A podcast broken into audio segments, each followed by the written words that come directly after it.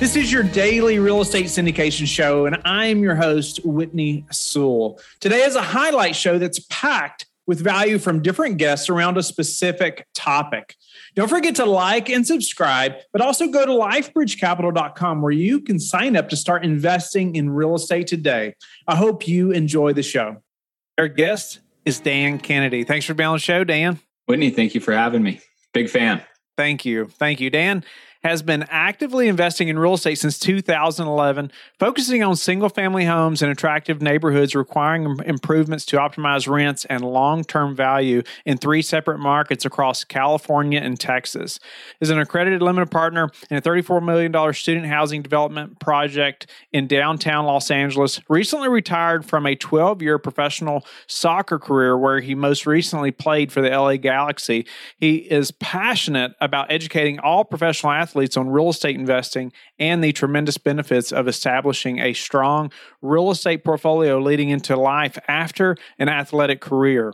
But Dan, you're you're now in the syndication business as well, isn't that correct? Yeah, and that's, I mean, the, thank you for the little tidbit in history to reflect on. Make me fortieth birthday is right around the corner, so you're making me feel it. Yeah, really, I just, Whitney, I started off knowing that I wanted to create passive income. And the one certainty was that as a professional athlete, you just never know when your career is going to end. And you know for certain it's not going to be long.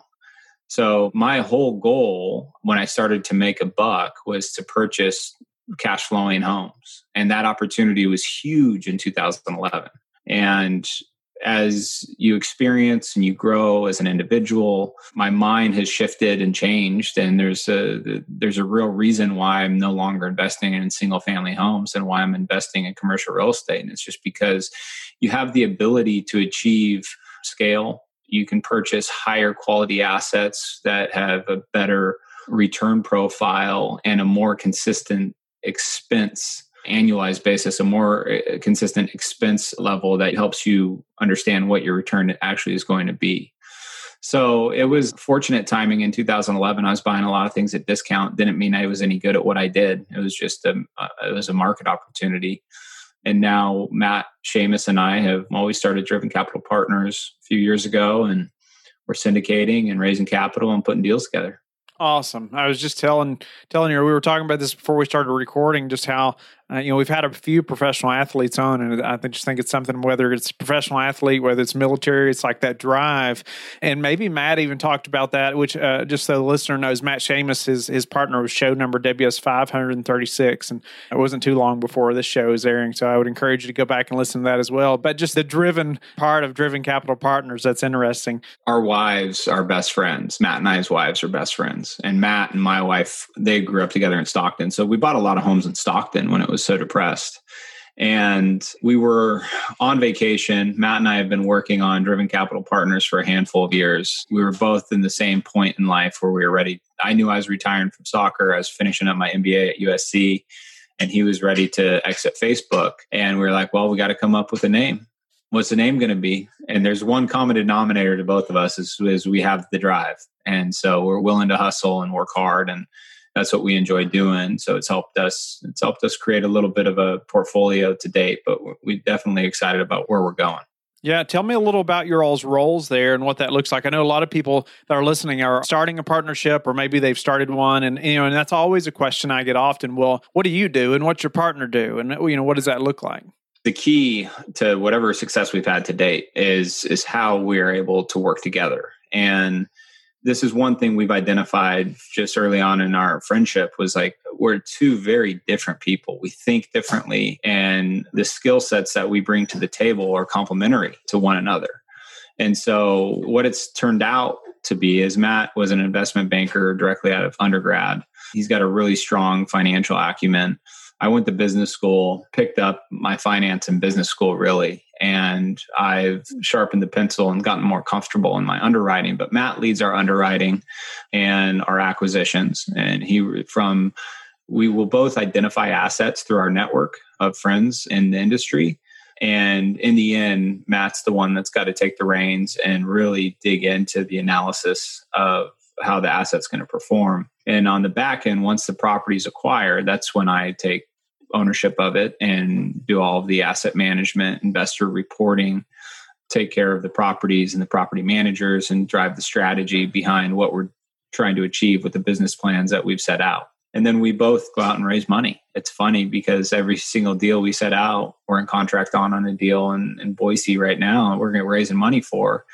And you never really know where the capital stack's going to end up. And you never really know who's coming in on the deal. And that's one of these things that's it's exciting and exhilarating about what we do is every property, every asset's its own investment. And every deal presents its own unique opportunities to get out in front of people. And end of the day, we've both done a decent job of striking this chord, raising capital. And that's, I mean, it's key in this industry right now. No doubt about it. You got to have the capital or you definitely do not have a deal. Right. Well, that's how we started. We started saying, okay, well, we're going to, our first deal, we're going to go out and we're going to buy. And like, if it's just Matt and Dan buying it, we're okay with that. We're going to share it with people. We're going to try to raise some money. But we felt like, okay, we'll backstop this. And in fact, that's kind of where we've gone. It's like, okay, we know we can backstop this a certain amount. So if we can go out and we'd prefer to raise ninety percent of the equity needed, but if we have to raise sixty, that's okay. What does your all schedule look like? That may be an odd question, but sometimes I get, Whitney, you know, how do you, how do you maintain a schedule? And, you know, you and your partner, and what does that look like? And how do you, you know, are you off in the afternoons at a certain time, or, or do you get to spend any time with the family? Just quickly, what does that look like for you all? Matt and I, Matt's in San Jose, I'm in Long Beach. So we're not down the street from each other. But what that means is our days start and end from a business perspective on the phone with one another. And it's good. It's a good way to kind of flesh out your thinking for the day and, and set some expectations. My days typically start about five, and I, we both have young kids. So it's about managing all of that. And I try to get some think time in in the morning, help out with breakfast around the house with the kiddos, have a little bit of a workout. And then by eight o'clock, really off and running. And typically I'm just planning on eight to four thirty, not leaving my desk unless I'm going to meet with investors or see a property, whether it's a property we want to buy or we manage. And then I try to check back in with the family around five, just because the the nature of our kids right now is about seven o'clock, they're heading to bed anyway. So, and then it's after they're down, it's back and just kind of check any oversight and if any creative work needs to get done.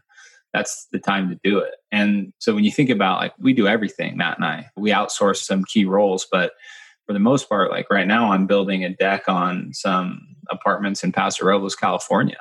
So you just kind of prioritize, well, if we're working on some refinancing, then the majority of that work needs to happen in banking hours, right?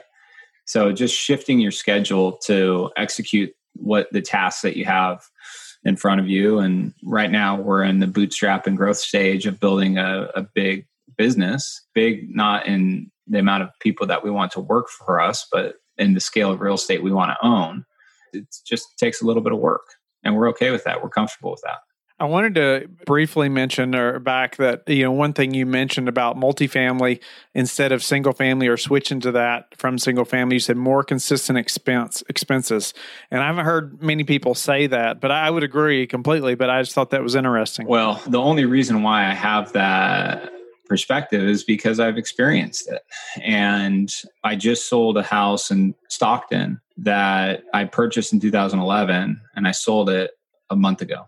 Okay. And it was like purchase one hundred thousand dollars, sell it for two hundred fifty thousand dollars. Unbelievable investment. You can't find that opportunity in the marketplace today. And that deal worked all day long because mortgage tax and insurance on it was like six hundred bucks a month. And I just knew we could rent it for nine hundred dollars. Well, that's all good until you have people move out. And when people move out, it's like, well, uh, the fence, uh, the this, that, the other. You don't, as a single family homeowner, you don't often forwardly project your expenses. And so it can dig into the returns. Another property, beautiful home in Plano. Unbelievable, like three thousand square foot, single family, single story home, twelve foot ceilings, really nice rental property. And with how that town's growing, you know, you have executives moving there that don't want to buy right away. They have to adjust the town. And it was right next to the main hospital, the tech hub in Plano, fantastic location. And we had a sewer line break, and sewer main breaks. And you're like, oh, okay, insurance will cover this. No, it's below slab. It's outside of the shell of the home. eighteen thousand dollars later, I'm like, man, this property cash flows twelve hundred bucks a month. eighteen thousand dollars later, and you're now scratching your head going, man, that just wiped out a year and a half of return.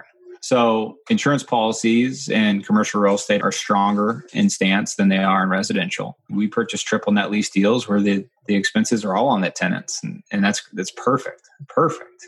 And then in an apartment game, you can go and little tricks to maybe decrease some expenses and offload those to the tenants. And often people are purchasing thinking where they can take rents. Well, any trouble we've ever been in is largely because of the expenses.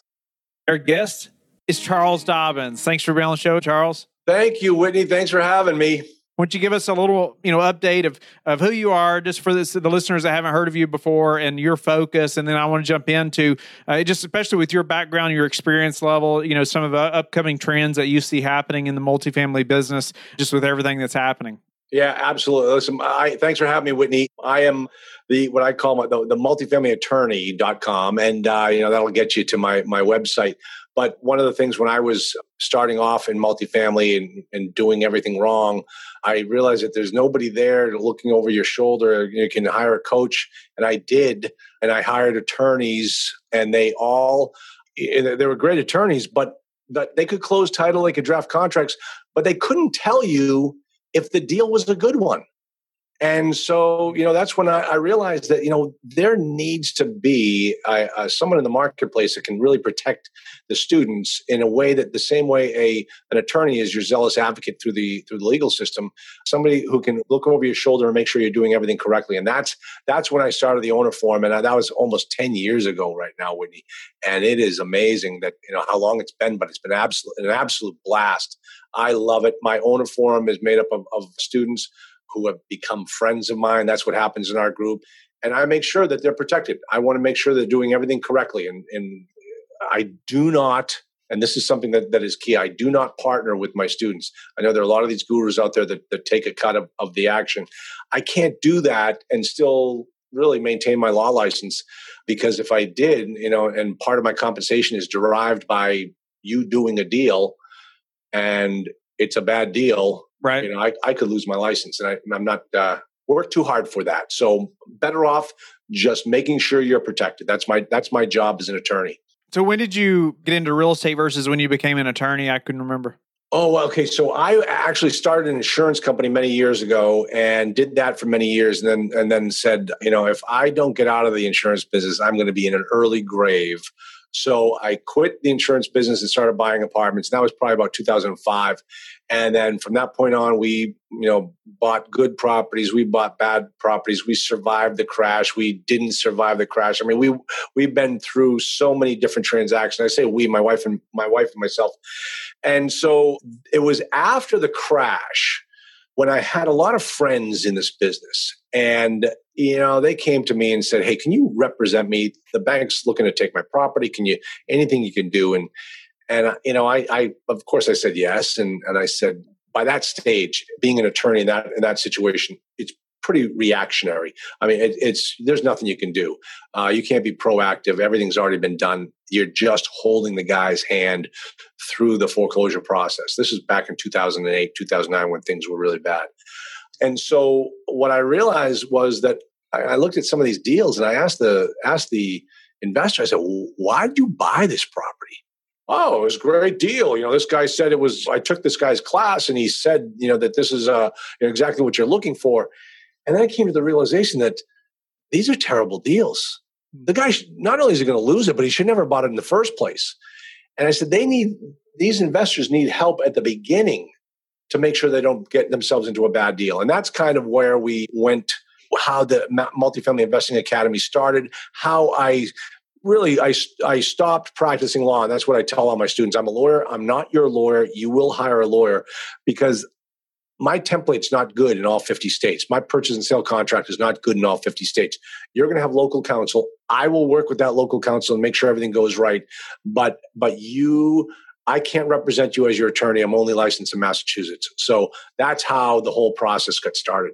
Awesome. No, I, I think it's a, a very interesting or unique dynamic that you have, you know, that background in addition to the real estate just a knowledge and, and ability as well. I, I, I love that dynamic. But, you know, with that experience that, that you've had over many years now and and many students and, and many deals, you know, let's jump into just the trends and upcoming trends, the things that you see happening. But maybe you can even highlight a little bit on through the pandemic and, and what you've seen happen and how you've seen that affect even students or your properties both. Okay. So we, if we talk about the pandemic, it's going to be a discussion in the micro world of, of multifamily, because I'll tell you right now, the fundamentals of the multifamily business are so strong and they're not getting any weaker. And a lot of that has to do with with the demographic shifts that are going on in our country. And nothing says this story better than Chris Porter and John Cole's book, Big Shifts Ahead. And I did a whole webinar on, the, on this particular book, and it's a lot of fun. If, you, if you're looking for it, send me an email or go on my website. I think my, my assistant's got it posted there somehow. But I went through that entire book with a multifamily bent or slant as I went through it. The things that are going on right now in, uh, in this country Uh, are so positive for multifamily. The kids that were born in the nineteen nineties, seventy-three percent of them will only rent homes. They will never own. seventy-three percent. That's what we're looking at. That's one of the, the shifts that we're seeing. And because of those shifts, that is just going to make our business so incredibly strong. It also talks about the shifts of where people are moving to. And, you know, they have a great slide that I talked about on, on Dan Hanford's uh, program the other day, where it, it's, you know, the South grows while the North slows. And that's, people are moving to the South. I know, believe me, I got about five more years of this place and I am done. And I think five years is going to be a stretch. I can't wait to get, get down South and where I'm warm all the time. I'm so tired of being cold. Thank you for being a loyal listener of the Real Estate Syndication Show. Please subscribe and like the show. Share it with your friends so we can help them as well. Don't forget, go to life bridge capital dot com where you can sign up and start investing in real estate today. Have a blessed day.